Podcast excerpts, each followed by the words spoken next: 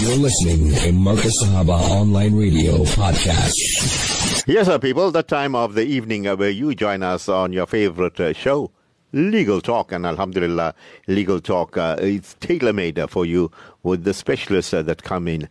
And Alhamdulillah, this week it's a turn of our attorney, Hafiz uh, Muhammad Coovadia. And Alhamdulillah, besides uh, giving you legal, eagle, you know, advice, he's also full of dawa, dawa tunes. And Alhamdulillah, he mixes this uh, with uh, uh, so much of spirituality that I am very fortunate uh, to be in company of uh, these uh, wonderful gentlemen. You know, our Ashraf uh, he, he calls himself the senior attorney, Ashraf Yusuf. And even you, you too, uh, Muhammad Coovadia, you're a senior attorney, mashallah, Hafiz Saab. Assalamu alaikum wa rahmatullahi wa barakatuh with the listeners. And tell me, how are you doing this beautiful evening? Wa alaikum salam wa rahmatullahi wa barakatuh. Yes, I can't complain. Shafaat Allah has been good to me. And Jazakallah for your warm welcome. Senior attorney, but I'm always, I always feel junior when I'm in front of elders like yourself. So um, you, you're free to call me Muhammad. I'm happy with it. Jazakallah khair. How are you doing? Alhamdulillah, I'm doing well. You know, I- I'm, I'm very fortunate. I got a, a nephew like you, and then I got a son too, also, who's an attorney. Then I've got uncles that are attorneys. Then I got, hey, around me, I don't know, I got so many attorneys and doctors and this and that, and teachers, and uh, name them, accountants, and uh, uh, let's see if I got pilots in the family. Yeah, I remember. Yeah, one, one. But uh, you know, everyone has a different role. Uh, what's uh, you know, uh, Muhammad, and then you find uh, that uh, those uh, people, when they mention uh, you know uh, different professions, they'll talk doctor, then they'll say attorney or lawyer, and then they'll say uh, accountant, and they go down like they have different categories of uh, people. Then, Alhamdulillah, you know, we, we get our alims uh, that are there that are guiding the uh, community and so forth. Uh, you know, people generally, people generally respect titles, uh, Muhammad. Gee, so if you remember in earlier years, more your time, I'm still too young to remember that, but just to, for a matter of information, I, I heard in the olden days, the people used to say, either you're going to become a doctor, lawyer, or an accountant. I think they compartmentalized into one of three possible careers. And maybe that was because they thought these are careers that will give you an easy lifestyle. But Alhamdulillah, I think we have diversified. When I hear of some of the things that the youngsters are doing, I'm in awe because I thought, you know, if we were given such such different opportunities, where would our life have taken us? But Allah has chosen a particular role for us. We are satisfied with it. But what I mean is that the youngsters today forget IT. There's IT hardware, IT software. Then there's different aspects. I think there could very well be one, two, three dozen different fields within the IT department and the spectrum. And alhamdulillah, the youngsters are embarking on those particular fields. And the beautiful part is that they are going around the world and they, uh, they are working in different countries. And they just a phone call away, they just an email away, they just a WhatsApp call away. We find that we don't even have those types of distances. I have a brother, alhamdulillah, he's in the United States, but I speak to him more often than I would speak to my brother down the road just because it is so easy and convenient. Every day there's some message or the other we, we pass between ourselves. And the brother down the road, we take it for granted. So you see him in the masjid or you see him on an occasion or two. But um, the reality is that's how close we've become in such a diverse society. Hmm. You know, you make me think also uh, when you look into law. You know, uh, you, you had your criminal law and you, the guys do conveyancing and so forth. And uh, now, you know, a thing like a medical law is, uh, you know, like everyone has to know. Every doctor has to go and study medical law now uh, because you know the uh, incidents of uh, people uh, suing uh, doctors for you know the dentist and the gynecologist and all that. Uh, they need to know their law, Muhammad. I think every field, every field, when I speak to people in different fields, let's say, you know what, you may be, for example, um, and you may run a crash, but become familiar with the, with the rules, regulations, legislation that's accompanied in your particular profession. So we sometimes have to guide them through and train them and teach them how is it that when you admit a child, these are the forms, these are indemnities, this is the person who is responsible. What happens in the event of this, where there is a divorce and the father and mother are fighting, who comes to pick up the child? You, you have to become acquainted. That's the nature of the function that you, you in. So even in law, for example, we also have different um, uh, fields of law. So you could find that a person would like and maybe he specializes in the medical fraternity or he loves medicine and he just somehow never got into medical university, but he could diversify and do medical law. So, for example, a lot of these third party claims have an element of medical um, uh, responsibility. So, an attorney needs to become au fait and familiar with medical terms. He gets a specialist report. He needs to take that report and quantify it into figures. Um, and obviously, if you've got a passion for medicine, this would make your work so much more um, appealing and you know fruitful, and you are able to achieve so much more. There are other attorneys, for example, I know that have a passion for aviation and flying, mm. and they then go into aviation law.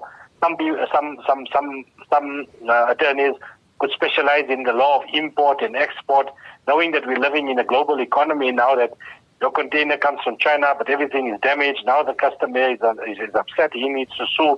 What's the laws associated with import and export? In which court do you take this up in Hong Kong court or, or Shanghai, or do you take it out here in Johannesburg or in Bloemfontein? So jurisdictional matters, issues of damages, issues of liability, the law has become so uh, so specialized that you know you can't do everything. You can't be a jack of all trades and a master of none. I think today the legal requirements and the business requirements are such that you obviously want to specialize, become a master. I always tell the juniors, do something, be good at what you're doing, so that people look up to you. You not, you may not be able to get all the business in the area, but if you are, have a selective client base, people will come to you from far and wide.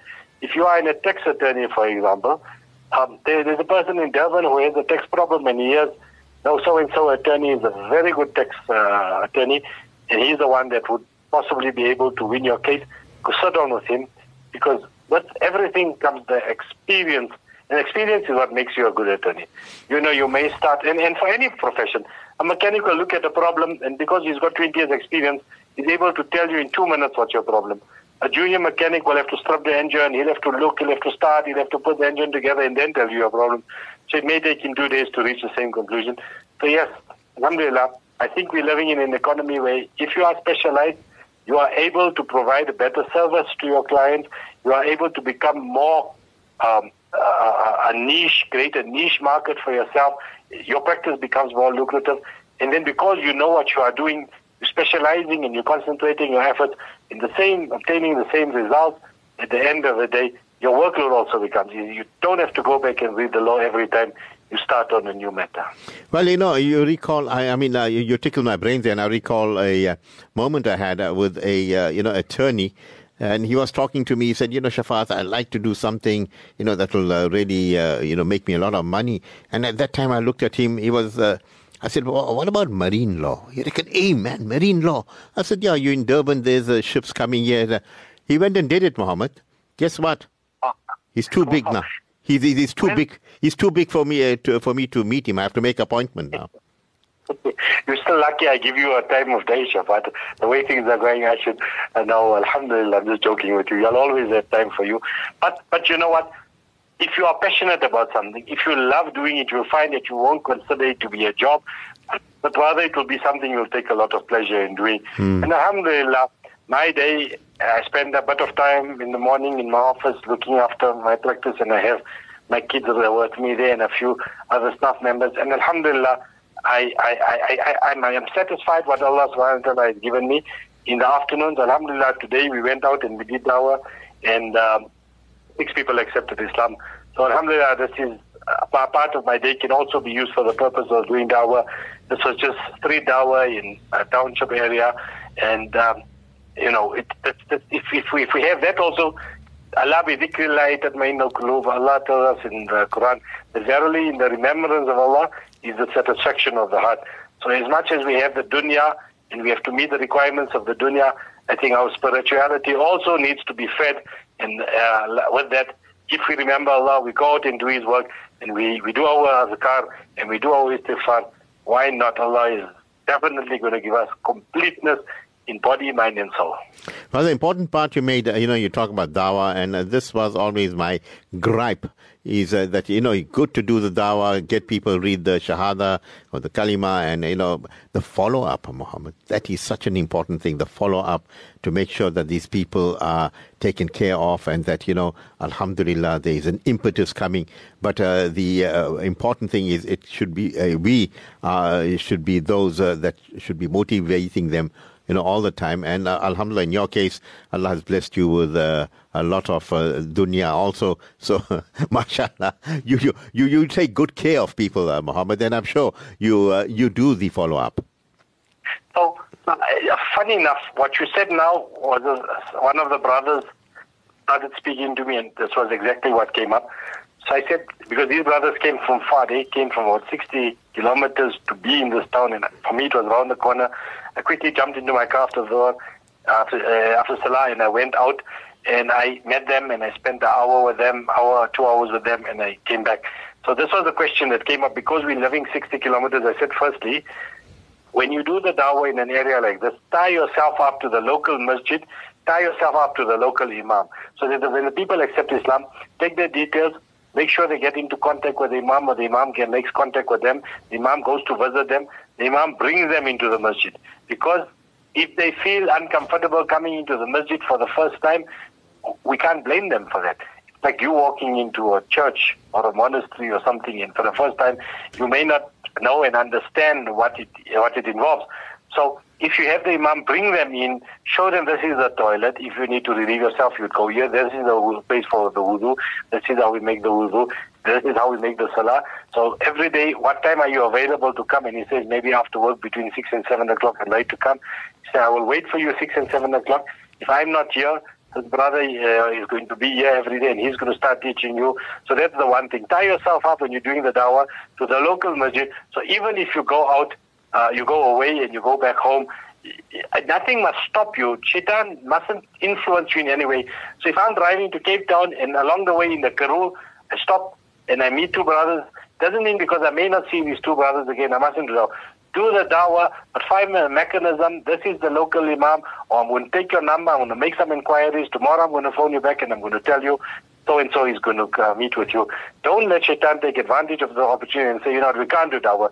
Because, of course, that's that's a major gripe amongst people is you people make them Muslim, but we have to sit with them. We turn them into professional beggars. Now they're looking for work here outside the masjid. Now they're coming and they're using the masjid. Forget all those excuses.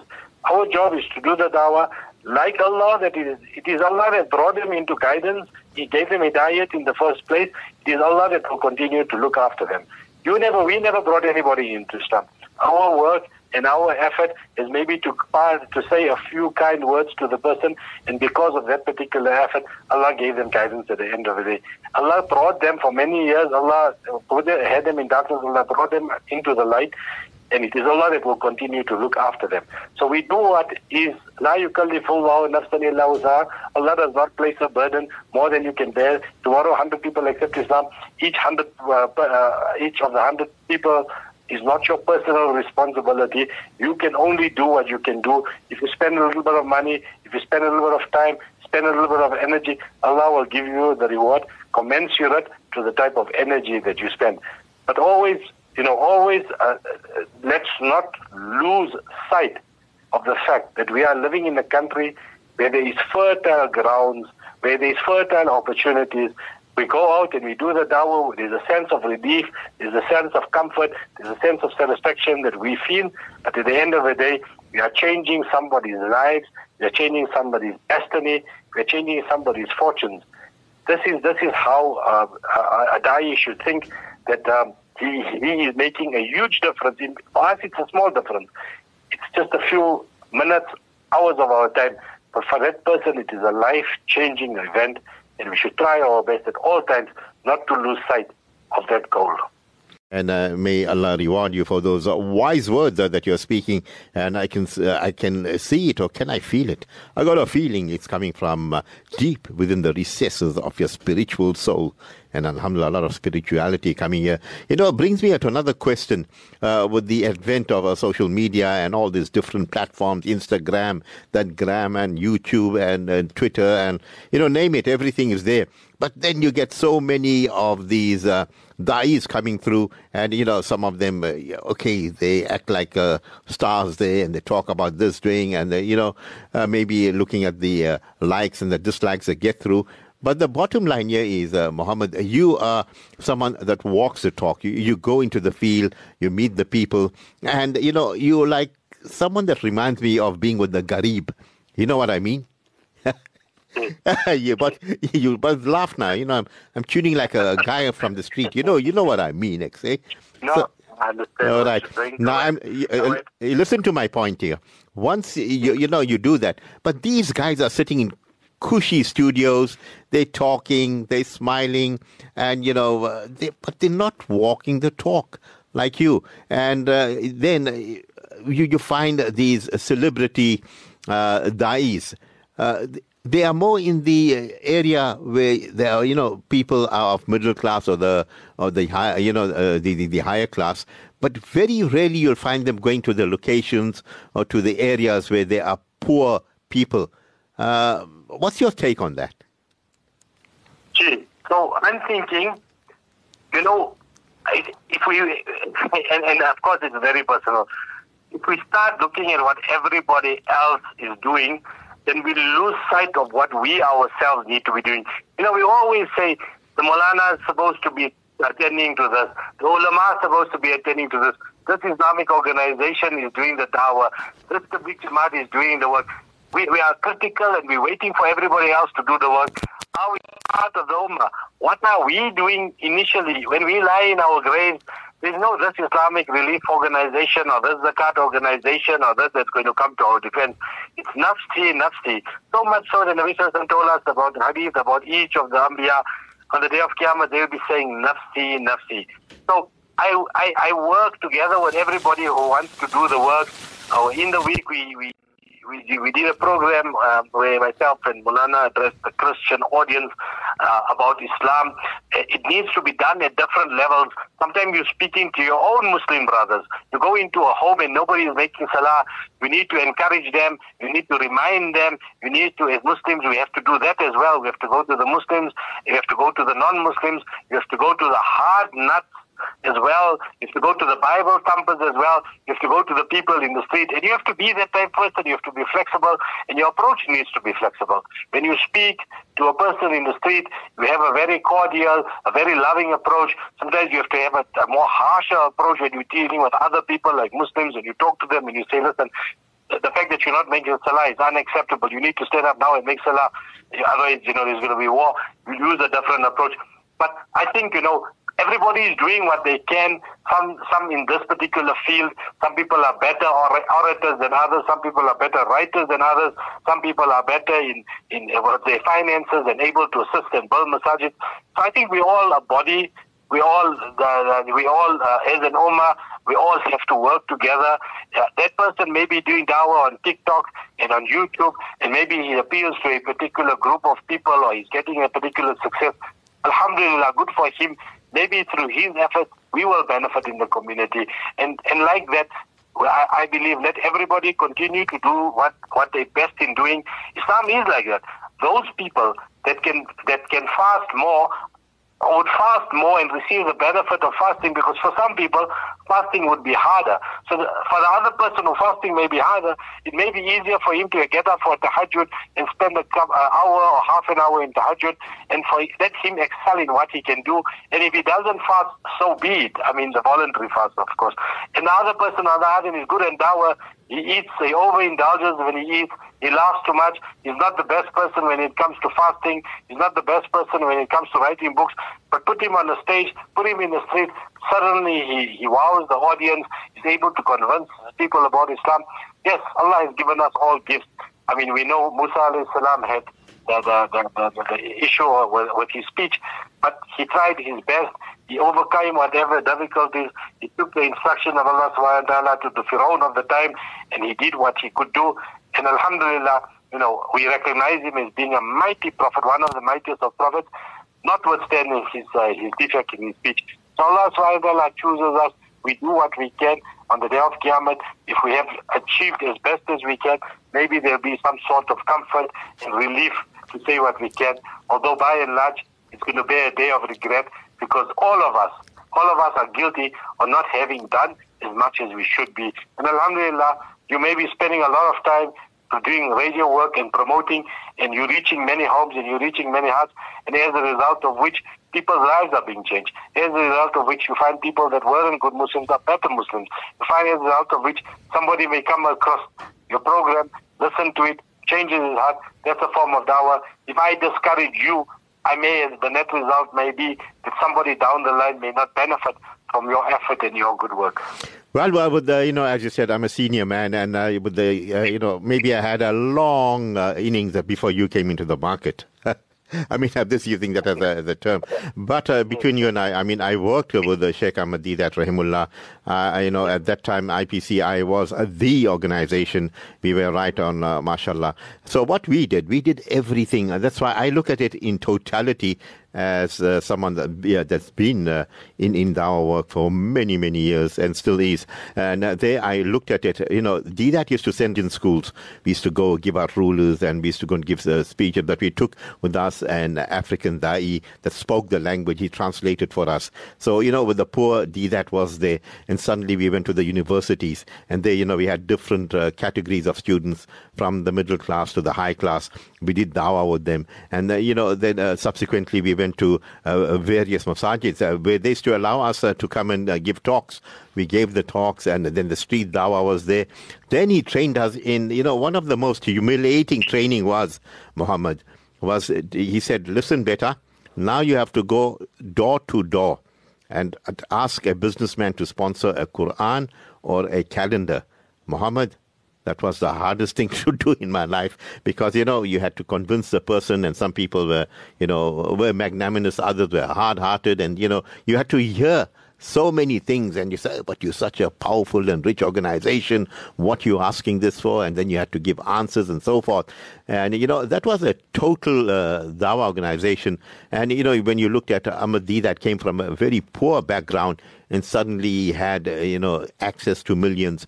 But Alhamdulillah for us uh, being there and uh, you know being under his uh, uh, his uh, what you captain, he he being our captain. Uh, I, I learned a lot there. And uh, subsequently, I remember his words to me. He said, Shafaat, I'm to make you a personality. And I looked at him and I said, what he means by this? He wants me to be a personality and so forth. But he invested in my broadcasting, invested in my journalism. And uh, that uh, today, you know, uh, um, is holding me in good stead.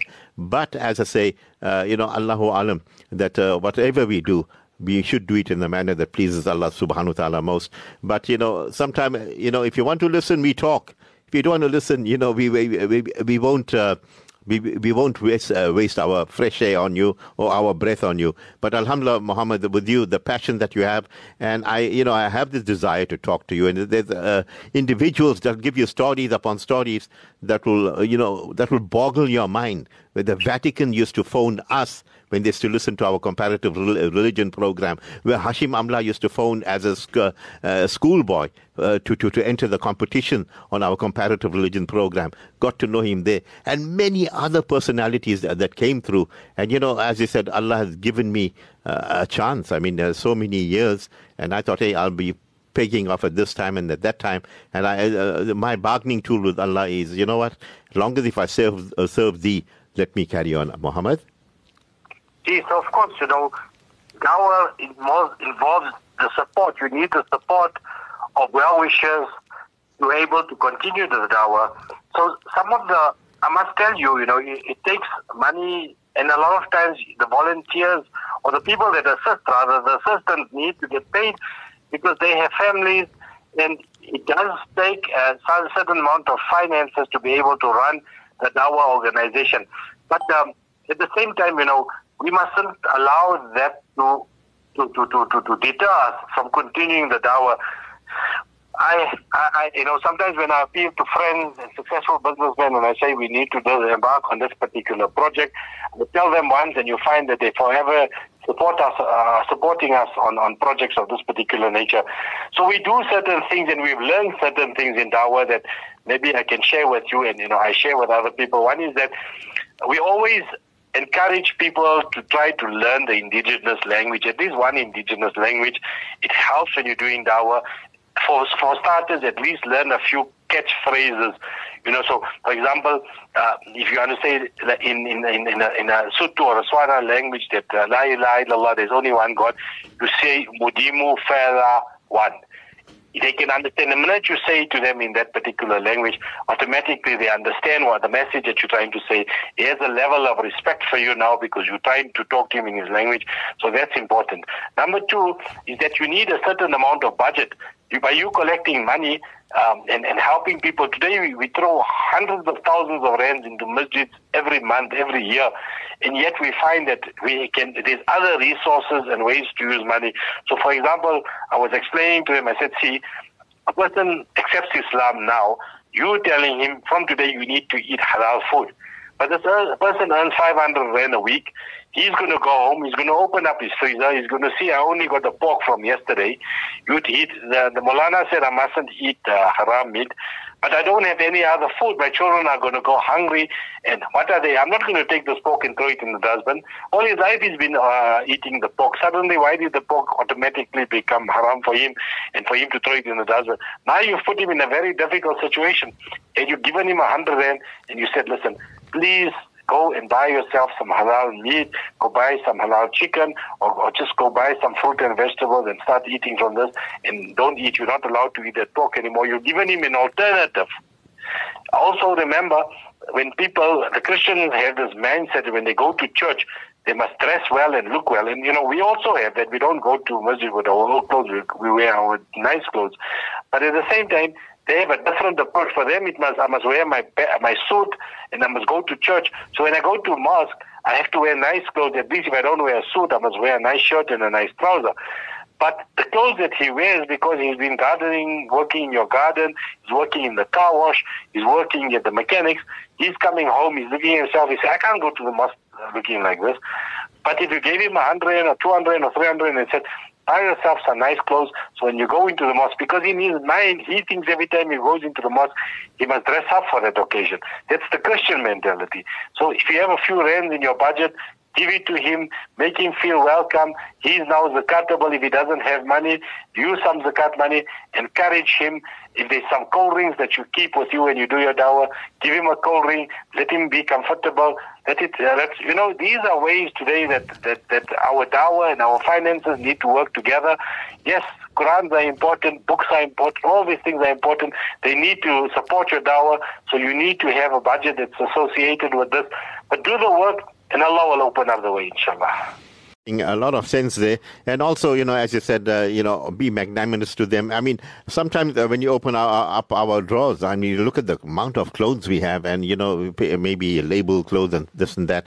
And i know i did this uh, last week and i looked at it and i told my wife please clear this out. You know there's uh, i don't even wear them now and uh, you know and she looked at it yeah i said yeah and mashallah now i'm feeling very comfortable that I see all these clothes are gone, and uh, she gave it to. I said no. She said, "How? Who must?" I said, "Start with uh, our garden boy." Give him, uh, you know, as much as you can, and then uh, give the rest to the muazzin and whoever is in the mosque yard, and uh, let's see, they they can wear all that. So, you know, really speaking, Muhammad, you know, we can leave the dunya tomorrow, but uh, you know, what are we hoarding so many clothes for and so many items, and we got this and that. Tomorrow, when you're gone, you, you know, you just go with your two uh, with your two pieces of calico, and there you and your uh, grave, and you know soon uh, you're forgotten. And as you made the uh, uh, important point is uh, what you invested in the path of Allah and what you invested in calling people to the deen, that will hold you in uh, good stead in the akhirah also. But alhamdulillah, the hidayat came to you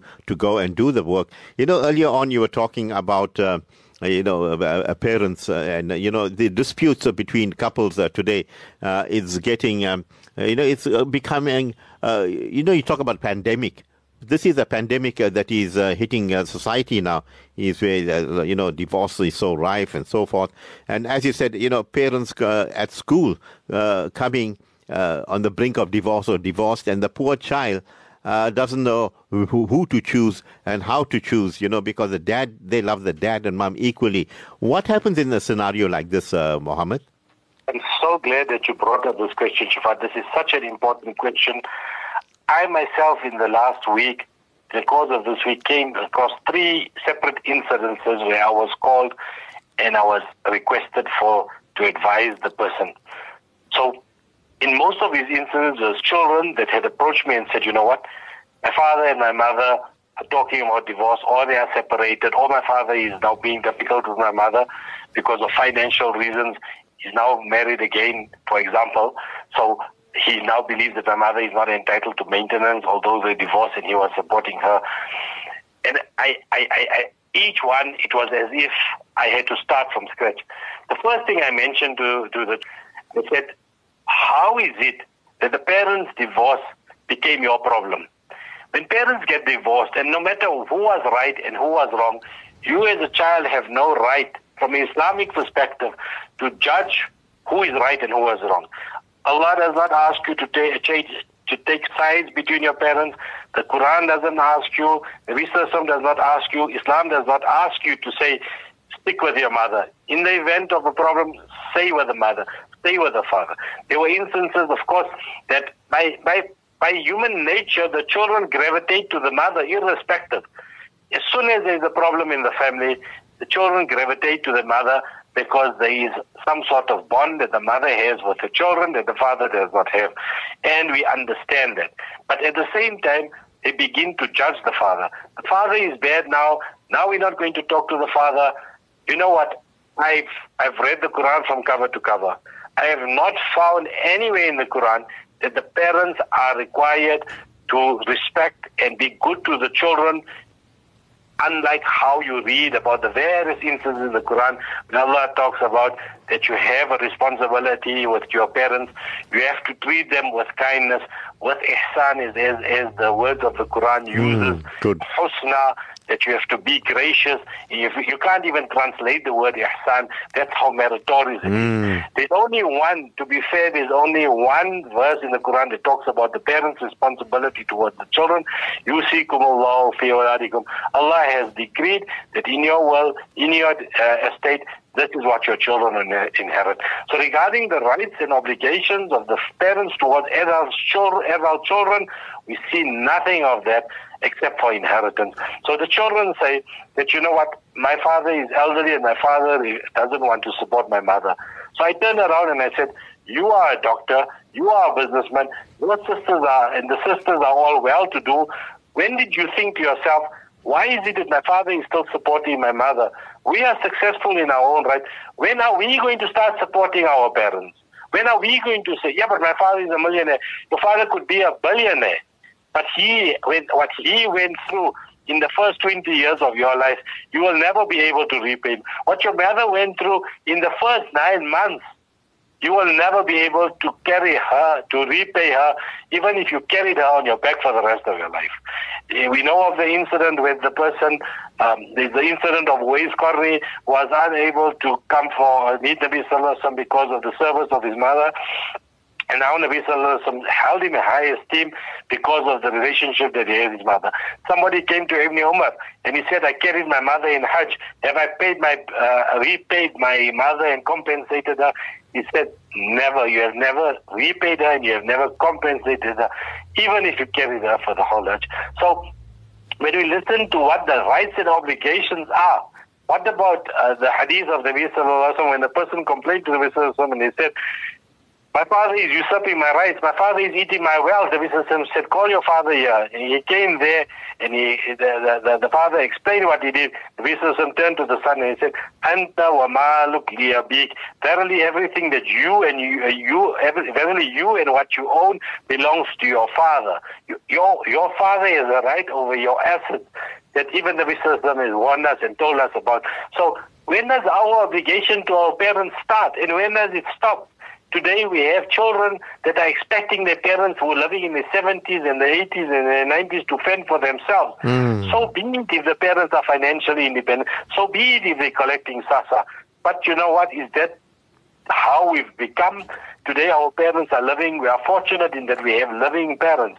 But what rights do they have till their death is something that we can never, it's immeasurable, it's innumerable, and even if you, like I say, even if you do the world for them, there's only one instance according to the Muslim that you can actually repay your father, is if your father was a slave and you took him out of slavery, that means you purchased him out of slavery and you set him free, that's the only time your father's rights have been paid for.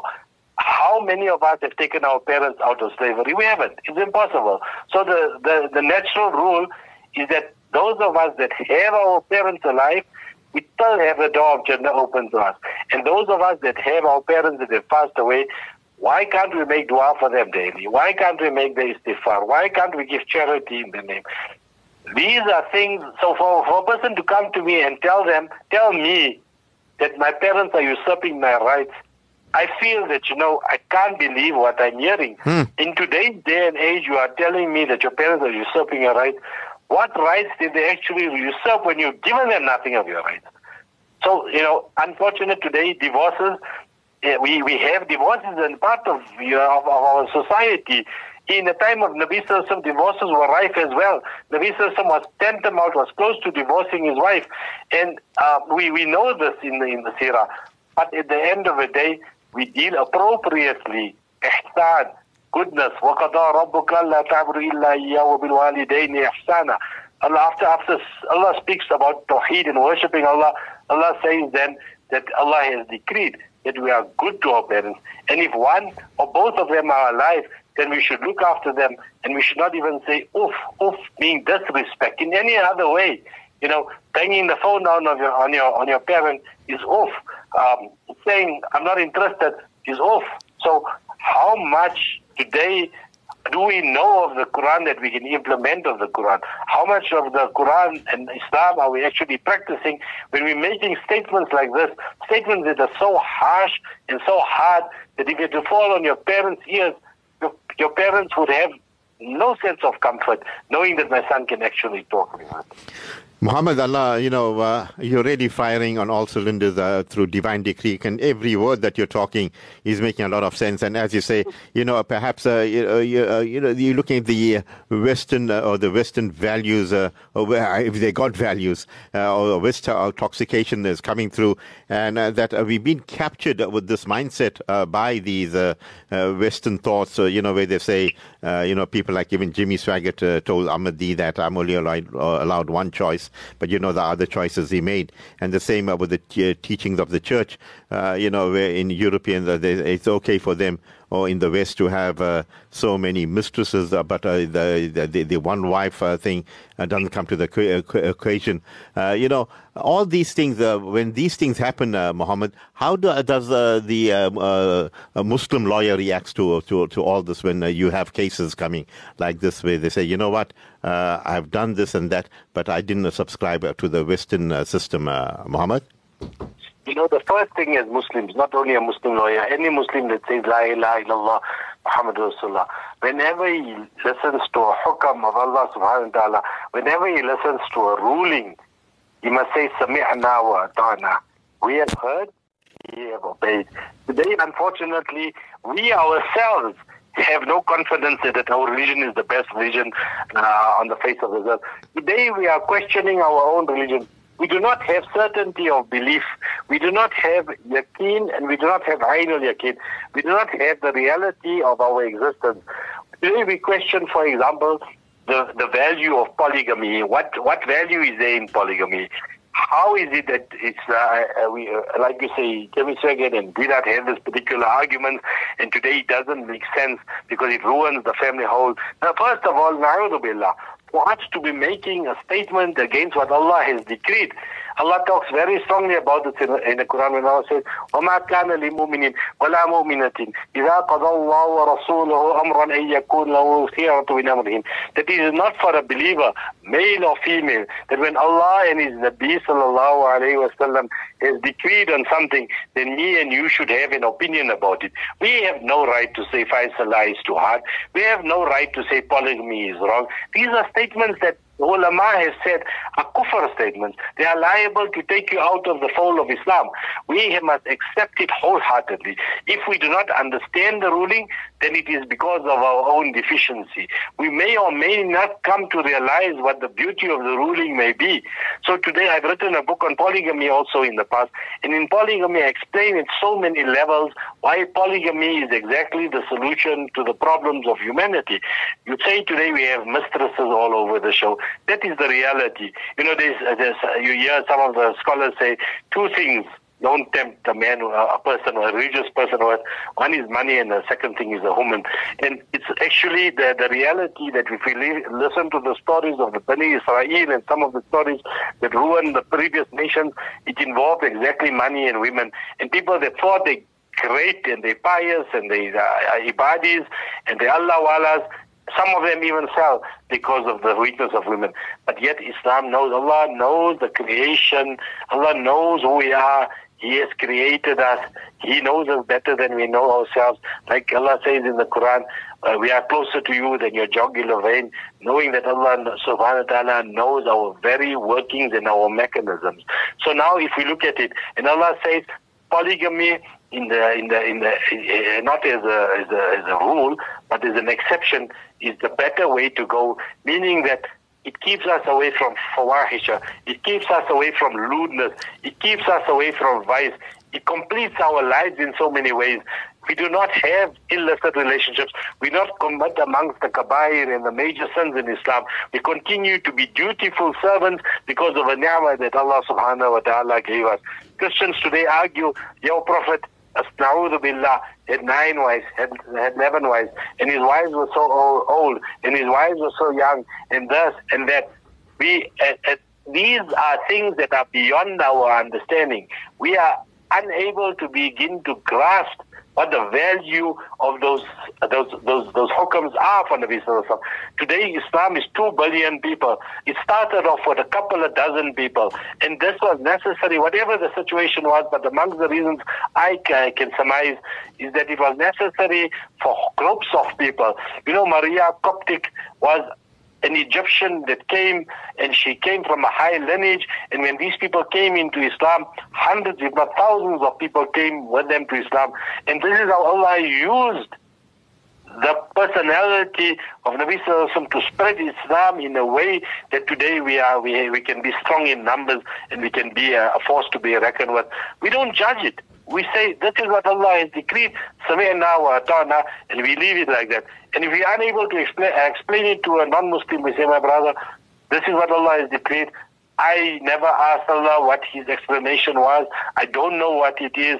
And uh, uh, so be it. A person will respect you at least for being honest, and you are not lying, and you're saying it exactly the way it is. If you manage to come up with some rationale, and that may be plausible in the circumstances, Alhamdulillah, maybe that is the, one of the indulgences granted to Nabi Sallallahu But the deen, we need to, firstly, we need to convince ourselves that we are on the haq. Today, Muslims are sitting on the on the on the on the fence, so to speak uh, we, we, we, we, we don't even, our, our iman itself is so weak that today a small wind comes and blows us over, and tomorrow, you know, uh, members in our family are not Muslim anymore. Members in our family are turning to the alphabets that's L, the LGBTQI plus.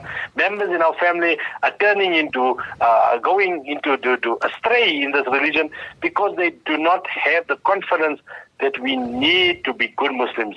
So yes, um, you know, regarding the in, in situations like this year where we're confronted with these issues, as a Muslim first, this would be my, my response. As a professional, I need to know my religion a step further. I need to be able to answer Islam when it comes to confrontations by non-Muslims. Our own Muslims need to be taught sometimes. Sometimes I need to explain to the elderly people, you're going to draw your world, please draw it in accordance with Sharia because Islam is about justice, Islam is about equality, Islam is about looking, uh, giving everybody the haq and their risk in, what, in terms of what Allah has decreed. The minute you feel that your justice is better than Allah's justice, you are now creating your own religion. وَمَنْ لَمْ يَحْكُمْ بِمَا أَنزَلَ اللَّهُ فَأُولَٰئِكَ هُمُ الْكَافِرُونَ Allah tells us that whoever who judges other than the law of Allah, verily he is a kafir. So if you're going to do a will, or you're going to make a decision that goes contrary to Allah and Rasul, then unfortunately you you're on a different page, you're on a different book. You're not you're, you're not following Islamic principles, and I, as a Muslim professional, need to be able to explain that to a person I'm talking to, and um, hope that uh, at least some benefit will pass over.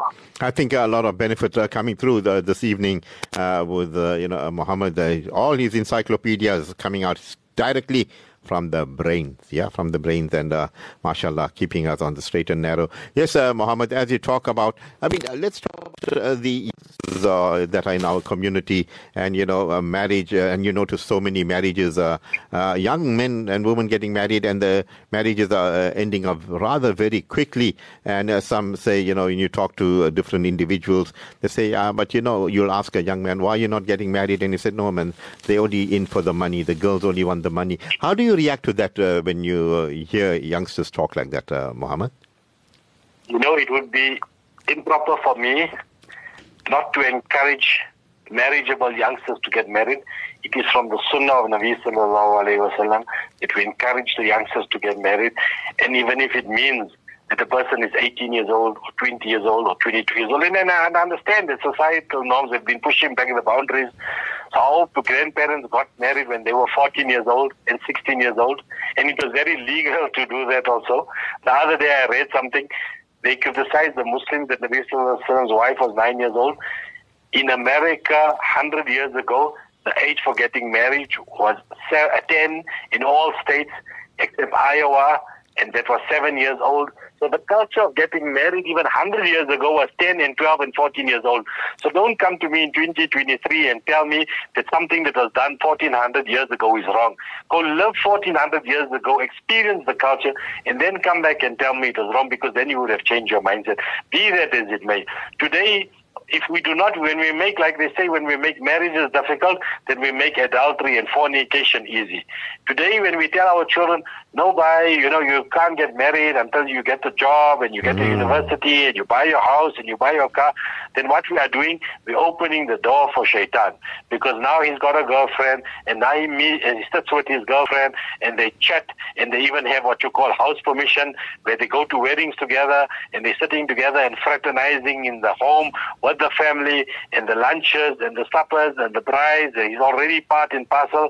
And then after few years, the Christian mentality is swap it around, get another girlfriend because this girlfriend is only in it for the money, and this girlfriend has got bad habits here, but she was she was good enough for you.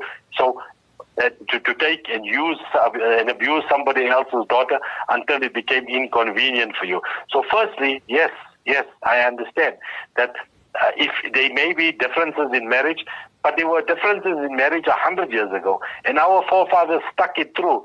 They got married when they were 14, and the only time they parted is when the the the the the, the, the, the body the deceased, the marhums, left uh, left the uh, home and went to the Kabristan. That was the first time we could say there was a separation between the couple.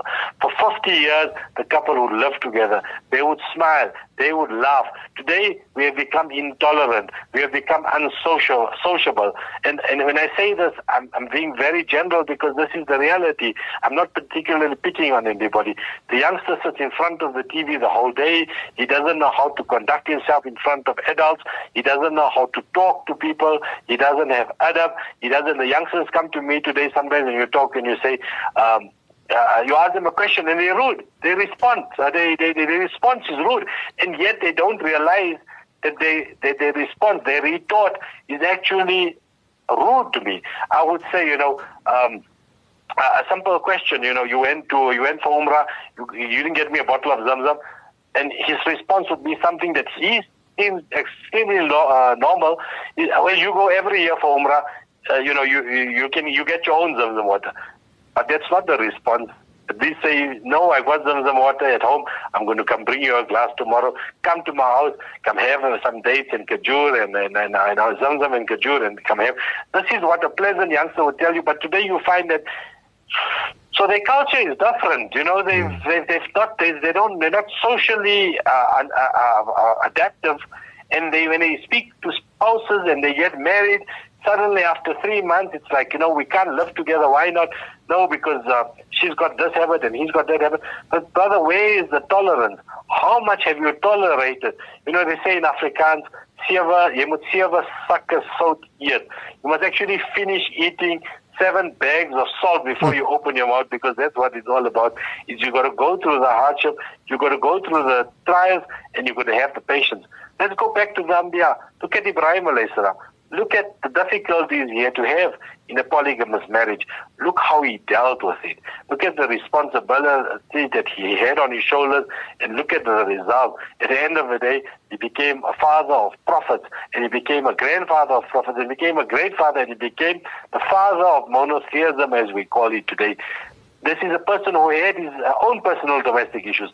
Look at the life of Nabi Sallallahu Look at the instances in the Quran where it's mentioned and the instances of Hafsa and Aisha and how they used to turn the other otherwise. Look at his relationship with Sawda, how it became difficult at one stage. Yes, my brother, it happens to the best of people. It's definitely going to happen to you and to me. But what does it mean? What, what, what happens in a successful marriage? Somebody is accommodating, the partners understand the Islamic responsibilities, that if I'm dutiful to Allah, it is Allah that puts uh, love in my heart. This love that comes into my heart because to my wife is only as a result, Allah says, mawadda. It is Allah gives you the love and the mercy. This is of the signs of Allah subhanahu wa ta'ala. If Allah takes, puts the love in your heart, it is Allah that takes away the love in, uh, from your heart. So be dutiful to Allah. Ask Allah for patience. Ask Allah for love.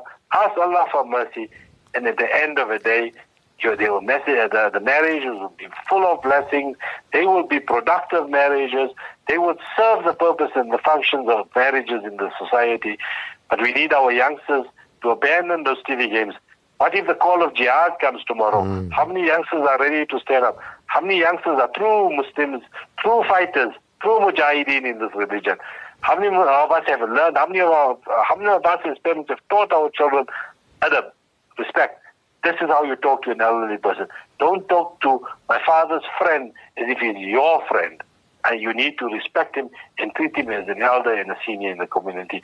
And inshallah, like that, with these life lessons, marriage can become much more tolerable. And yes, like I said start, divorce is not something taboo. We shouldn't look at it as divorce. If it happens for any particular reason that the, the, the spouses separate, say, Alhamdulillah, Allah gave us an opportunity. For the five years that we were married, we had blessings of children. We went for Umrah together. We used to do our deen together. We, uh, we elevated and we supported and we encouraged each other in the same way. So Allah decreed that we're going to be together for five years. Alhamdulillah. Don't go to your friends and say what a terrible person she was. Don't go on social media and start insulting your, your ex and, and start, uh, which is not the way of, of Islam. We should have a different level. We should be people that set the moral standard for everybody else. Let's not let the West set the moral standard to us. Hmm, Muhammad, uh, you know, I'm making a lot of sense there, and Alhamdulillah, you know, I hope and pray that Allah subhanahu wa ta'ala blesses the youth, uh, the future of uh, the Ummah, and uh, inshallah give them uh, the right uh, decision to make. And Alhamdulillah, you know, maybe you as a motivational speaker will also make a difference. And, you know, talking about wills, you notice that so many of Uh, you know, uh, uh, people in your profession, especially uh, Muslim uh, lawyers, are going around and encouraging people to make wills. Uh, the uh, ulama is there, the different, you know, ulama bodies also encouraging people. And perhaps, you know, before we we close up, you know, a quick, you know, a quick summary from you, Muhammad. Okay, so Alhamdulillah, even though we live in a secular community, and secular environment, and our government is non. Uh, religious or uh, you know non uh, uh, they, they, they, the element of religion doesn't feature in our government. Let's be honest about it. We as muslims are free to dispose of our assets in accordance with sharia. Today we have many islamic organizations. Whose sole purpose is to assist. So there are organizations and religious bodies that today that give you the necessary advice that help you draw up your world according to Sharia, and even they, when they pass on, they assist attorneys like ourselves in going out and, and, and explaining or rather dividing the estate in terms of Sharia. So we get a lot of support. I must be honest, the turnaround time is good. They are professional. They are recognized by the various masters officers. I once had to do a presentation to a group of non-Muslims about Islamic law and how Islamic law works so that when they also are confronted with this either through uh, clients giving advice or working in government departments like the Master's Office, they understand what it is that uh, Muslims do and consider to be important. And yes, the recognition for us as Muslims is there.